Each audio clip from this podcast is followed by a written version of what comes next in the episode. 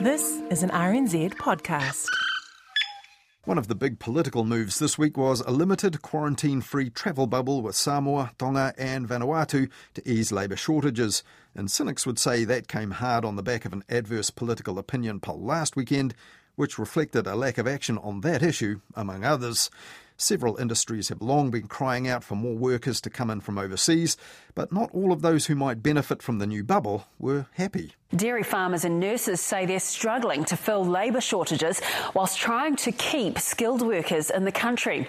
RSE workers from Samoa, Tonga, and Vanuatu will be granted quarantine free access to fill spots in the horticulture and viticulture sectors. But Dairy New Zealand says farmers are feeling ripped off with worker shortages in the thousands. It's TVNZ's midday news on Monday. And just last month, farmers hit the streets of towns and cities up and down the country in the biggest national protest for years. And as we heard here on Media Watch, media coverage of that made it clear just how unhappy they felt about the government, and specifically what they called a tsunami of regulations created by its environmental policies. There's too many restrictions being put on us, and um, I've just had enough. Yeah, that's it. I would say had enough too. And, and the unappreciation of farming, not appreciating what we're actually doing. We, are, we aren't, it's not like we're doing nothing. But it seems whatever farmers are doing isn't bringing down greenhouse gas emissions from our dairy farms. Last Thursday, RNZ's morning report began like this. Kia ora, ko Susie Ferguson aho. E whai aki nei today on RNZ National, greenhouse gas emissions from dairy farms increased to an all-time high despite emissions from dairy cows themselves dropping. This week, Stuff's climate reporter Olivia Wannan took a look at just released submissions to the Climate Change Commission's report on how we can cut our carbon emissions by 2050 to meet our international obligations. And she found both Beef and Lamb and Dairy New Zealand had said that the Commission was far too ambitious in its plan to produce similar amounts of meat and milk but use 15% fewer animals. Meanwhile, there's also increasing interest in the media in things that might work. Mitigating our agricultural emissions is an ongoing process, but the development of a methane vaccine could be a game changer. Climate change isn't a black and white issue, but reducing emissions requires solutions from some of our biggest contributors. TVNZ's 7 Sharp show last week on homegrown efforts to cut cows' methane emissions, and two days later on RNZ National, 9 to noon looked at a push to do the same for sheep. Ah, well, we've obviously um, been breeding um, studs and performance recording for 53 odd years, and um, part of that selection is always looking for traits that are relevant, economic, either make our clients' farming more efficient or easier. Southland farmer Leon Black there, who selectively breeds sheep to reduce methane emissions. Well, this month, TVNZ has launched a documentary series all about the future of farming and the environment, made by another native of Southland who has roots in farming there, dairy farming to be specific. Growing up in rural Southland, I remember when this was nothing but sheep and beef farms. But over my lifetime, I experienced this dramatic transition to dairy. When I was born, there was only 40,000 dairy cows here, and now there's over 600,000. I really don't remember this cow on top of the tavern. to be fair, I don't really remember many cows around here growing up. It's Baz Macdonald, the maker of Milk and Money, a new six part series for the youth focused digital TVNZ platform Re. It cost $360,000 of public money to make, and it's also now available in full on TVNZ On Demand. Now, several economists and ecologists and environmentalists feature in his series, insisting that dairying is dirty and not sustainable as it stands, and the likes of Fonterra's boss and farming industry representatives remind him just how important it is to the economy nonetheless, and that more than people might think is being done to clean up its act. So far, so familiar in coverage of the dirty dairying issue. But Baz Macdonald also sits down in the series with farmers themselves to hear them out. We're not some massively evil group of people destroying New Zealand. We certainly don't get it right all the time, but we're certainly heading in the right direction. And watching all this over six parts, you do wonder why such a significant, sensitive, and long running issue has not been documented by a series of this scale before. So, having finally made one, I asked Baz Macdonald why. Yeah, it is surprising. I think there's been a few different kinds of sort of archival environmental reporting in Aotearoa, and obviously a lot of books. This is an issue, and many times I said this to myself as we were covering. I was like, "God, I should have just written a book." but the thing is, is that um, you know, there's been lots of books written about this sort of thing, and a subset of New Zealand society reads them and has discussions in their own little bubbles, but we needed something that could reach a much broader audience. And I thought a documentary was the way to do that. Well, you know, you said you could have written a book. I mean, you did also write accompanying articles. The Yeah. series is a six-part series. That's right. Uh, but there's also articles um, to match that. So you're making use there of the full range of multimedia options, I suppose. And that would have been part of your plan from the start. Yeah, absolutely. So not only were we thinking about, you know, a traditional formatted 20-ish minute episode, but then also companion articles, you know, being able to break our graphic explainers out and put them out as their own thing and episodes, teasers, all of those sorts of things were a big part about what we thought about. When the funding was approved for this, your proposition is way back in late 2019, the same month, um, Te Papa got an awful lot of pushback when they put on uh, an exhibition about the environmental uh, future for farming, uh, targeting young people. Federated farmers and some National Party politicians complained very vocally in the media that this was anti farming propaganda because it suggested things like New Zealand will have to reduce its number of cows. Well, in fact, samples of river water, dirty river water in clear bottles. Uh, that at the time, I imagine the farming lobby would have been a bit wary of having a whole series devoted to this for a youth focused digital platform funded from the public purse. Did you encounter sort of hostility to the project from the people that you needed to talk to who represent the industry? No, we didn't. And actually, pre 2019, there was a lot of opposition with the sort of PR of the industry. You know, there was periods of denial of water impacts. There were periods of redirecting focus on emissions. You know, oh, well, it's not carbon, so it's not part of the real problem. But when we came into researching this project, it seems like the industry was at a turning point of their messaging. And actually, no, I think we actually entered researching and producing this series at the same time that the industry sort of said, you know what, we're going to be more progressive with our conversations about what it is we do and what the impacts are and what the barriers are to, to mitigating or changing those. There is still a lot of downplaying, but it's not denial straight out anymore. It seems like a, a slight pivot's been made towards downplaying but acknowledging. In the past, I think we've seen farming agricultural lobby groups have wanted to engage with the media kind of on their own terms, even running, for example, uh, there was 2018 um, Dairy NZ and NZME, the owners of New Zealand Herald and lots of radio stations launched uh, this Clear Vision campaign. So they, they were kind of co opting or even hiring the media to help put out their message um, that they were working on clean water. Uh, we've seen several other things just more recently. Um, the MediaWorks company that has a rural radio show form, says they formed a partnership with the Dairy Women's Network. And they said part of this would be that news breaks from the Dairy Network would be fed into the program. So you coming at them with a kind of independently minded six part series, that must have worried some of them. You raise a really good point. I think that we've made a very fair and balanced series. I think that uh, we've included perspectives from across the spectrum, whether that be scientific, agribusiness, farmers on the ground, environmentalists. But something that I did keep in mind when we were building out the fair and balance of the series is that there's voices in New Zealand that only have the media in which to speak about the things that they're seeing or uncovering. Whereas agribusiness is a business and a successful one. They have a lot of resources to message, to advertise, to market, and they do that. Like if you look at what the marketing campaigns of the dairy industry have been in the last couple of years, the same period in which we were producing this, they're all focused on how good they are for the environment, how they good they are for communities. And so when you're making a package like this, which is considering the industry, there's voices that wouldn't be heard unless we included them. And so that was definitely something that I thought about when we were building it, while at the same time making sure that the industry had its say where it needed to.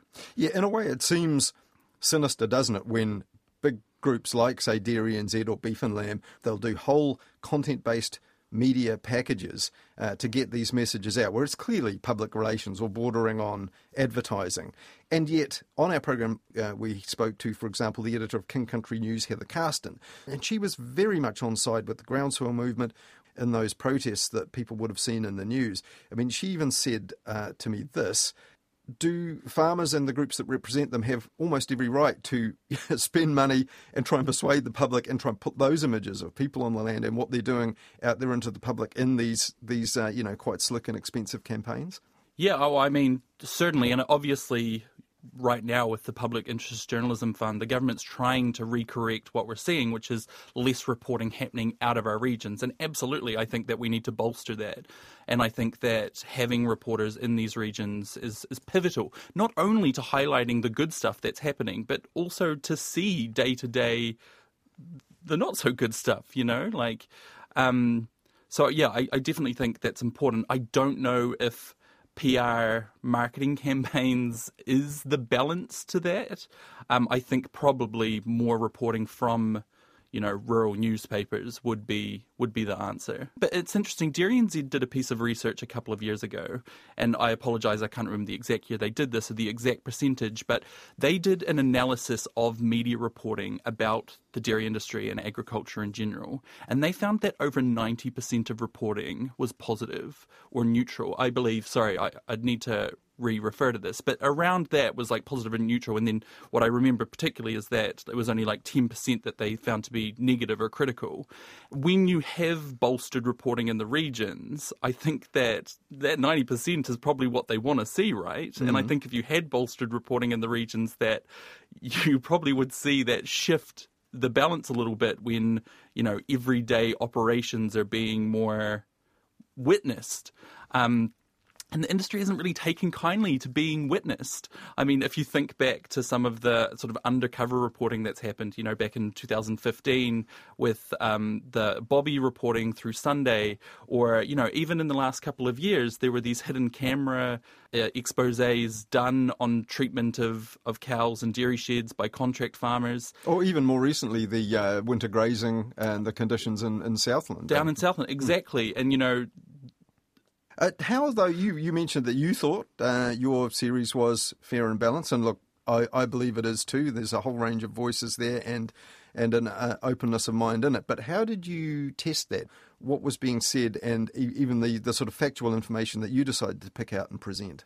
Absolutely, there's obviously processes that media go through. You know, it's lawyer checked, we had a fact checker, and there's going to be things that slip through the cracks. Like one that's been highlighted to us is that there's a piece of scripting in the first episode which says milk prices are four to eight dollars per litre, which I meant to say milk solid per milk solid, um, and that's the kind of thing that farmers will absolutely click into and say, well, like, oh, this is rubbish. But we're happy to have those conversations about where those slip ups are. But generally, everything is thoroughly vetted. But did you have to make certain compromises because of the nature of what you're doing? I mean, yes, this yeah, I think this is television style doco that could go out on TV1, you know, to a prime time audience, and I don't think it would be a problem. However, you know, things like, for example, um, just to pick on one thing, I think in episode two, there was uh, dealing with water quality. There was a um, chart which says, you know, fish health, and there's a line going downwards, and cow numbers, mm-hmm. the line going, you see the two cross over no source on either axis. I mean, mm-hmm. it's just illustrating, I guess, a fundamental principle that cow numbers have gone up, water quality's gone down, fish health has declined. If the detail isn't quite there before your eyes, mm-hmm. you know, mm-hmm. were there times where you really had to simplify to the point where people who really know that this is complex and nuanced would be looking at that and thinking, that's too simple? Yeah, I think that's fair. Like a lot of the graphs and stuff you see animated are based on things that have been published by researchers and scientists and government organisations in New Zealand. Uh, that particular chart was based on two different graphs that we put together over the same time period. And yeah, absolutely, you know, you could say, you know, there's no numbers on the X's and all of those kinds of things. And we're happy to have those conversations. You know, it's a, the, the time period of coming up with this proposal, this idea, and the time when it's actually out. We've had COVID in the middle, which I guess would have disrupted your production like it disrupted everything. But now we're at a point where, you know, the farmers are kind of pointing out without international tourism, farming really is the big pillar of the economy. Does that change the equation? There's always going to be shocks to the system. You know, even in the past two decades that dairy's been booming, we've had multiple economic disruptions, and now we have another one with, you know, a physical pandemic that's disrupted the markets as well. It's it, there's always going to be times when you say, well, now's not the time. We have to be, you know, economically um, conservative right now. Um, but in in making the decisions we made we didn't look forward for far enough, and now we're sort of paying the costs of that. And you know, as I say to Miles Hurrell in that first episode, you know, in the early 1980s, He's the boss of Fonterra. That's right, the CEO of Fonterra. In the early 1980s, the OECD did a report about this kind of intensive agriculture system. New Zealand was on the tipping point of deciding where it was going to go for its land use, and their report said, "Don't do it." Like we've seen the impact it's had on other countries. Like make a different decision. We went forward because that's where the money was, and now we're seeing the impact of that. So we just need to think forward further. Peter Fraser says in the first episode as well. He's like, we we've uh, taken on so many economic endeavours in New Zealand that we've just run into the ground. You know, like we cashed in our kauri, we cashed in our seals, we cashed in our whales. We can't cash in our environment. Like we have to we have to make decisions that are going to give it long longevity, both economically and environmentally. Yeah, he saw water as underpinning that, didn't he? he yeah, pretty much monetizing the water. Absolutely, but, but in terms of, I just don't see that there's another way. We need to at least start on that journey. Let's acknowledge that change needs to happen, and then make feasible steps to make that happen. So what do you think over the next, say, five years? What would really help in terms of media coverage? Would it be series like yours, updated, series two, part two, whatever? Or is it kind of daily reporting? Is it the sort of thing Heather Carston was complaining about that maybe mainstream media organisations only re reporting farming as a business and not as a, a community thing? What do you think is going to help as this transition goes on and the people, whether they're urban or rural, uh, what do they need from their media?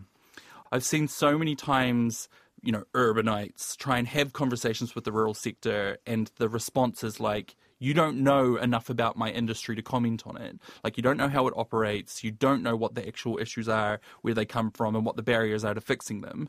And so, with this series, we wanted to create a resource that everyday New Zealanders could watch and at least have a baseline understanding of those three things so that they could have a conversation. And do you, do people want this? I mean, as we know, Country Calendar outrates just about everything, which occasionally touches on the tough side of farming, the economics, and so on. It's not all about people on lifestyle blocks growing persimmons or whatever. um, uh, so, does that indicate there actually is an appetite for material um, such as yours that actually tackles the big stuff as well as uh, you know the colour of rural life, if I can put it like that? I think so, but I think what we realised early is that the farmers were kind of right that like the majority of people use phrases or like discuss things that they don't actually understand the mechanisms of. Mm-hmm. You know, like the word intensification, for instance, or intensive, I feel like is one that gets bandied about a lot. Yeah. But if you were to survey most people who use it, they wouldn't actually understand the mechanics behind what they're talking about.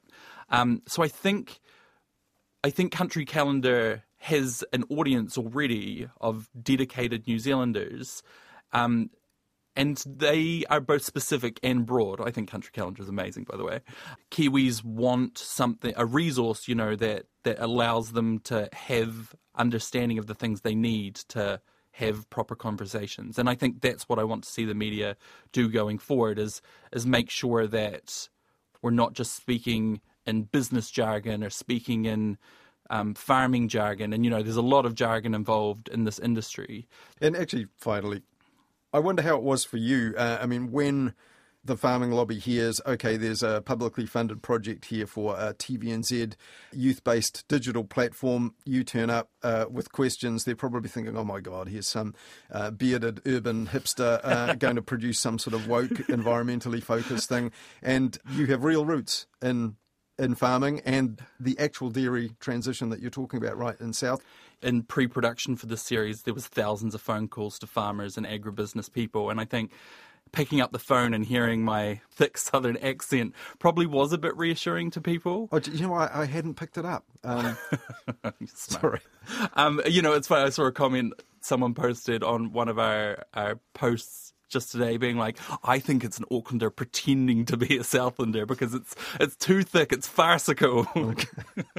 now that is that is a bit unfair. And having put the series out, I mean, all six episodes now available uh, in one go on TVNZ on demand or on the the Re News website. Um, and now that it's out, um, have the likes of Fonterra um, or Beef and Lamb or Dairy and NZ run the rule over it and come back with um, a series, a set of grievances, or are they broadly happy with uh, what you've put out? I worked with Fonterra and Dairy NZ very closely in developing the series, and I feel like I have good working relationships. I haven't heard back from either organisation yet, and as a journalist, there's part of my brain that's like they're they're putting together the hammer at the moment to drop on me. I'm more than open to discussing issues that they might have, and in fact, um, I don't want to jump the gun here, but we're actually trying to develop at the moment a way to cap off the rollout of the series where we want to have a sort of town hall discussion that we live stream with farmers, with Dairy NZ, with myself as well, because I want to be held accountable for the story that we're telling. And we want the public to write in with questions, queries, concerns, where we want to be in a farming community, maybe in the Waikato, so that farmers can come and voice their questions, queries, concerns. And so I hope that both Dairy NZ and Fonterra know that our objective's always been to start a conversation. This is just the first step. If they have questions, queries, concerns, corrections, all of those different things, we want to work with them on broadcasting those because this is not like a, a shot across their bow. But let's use this as a platform to start a robust conversation about a sustainable future for our rural communities, for our economy, for our environment. That's Baz Macdonald, the maker of Milk and Money, a multimedia documentary series all about the future of farming and the environment. It's on the TVNZ digital platform Re, along with articles all about the topics in the series, and the series is also available to watch in full on TVNZ On Demand.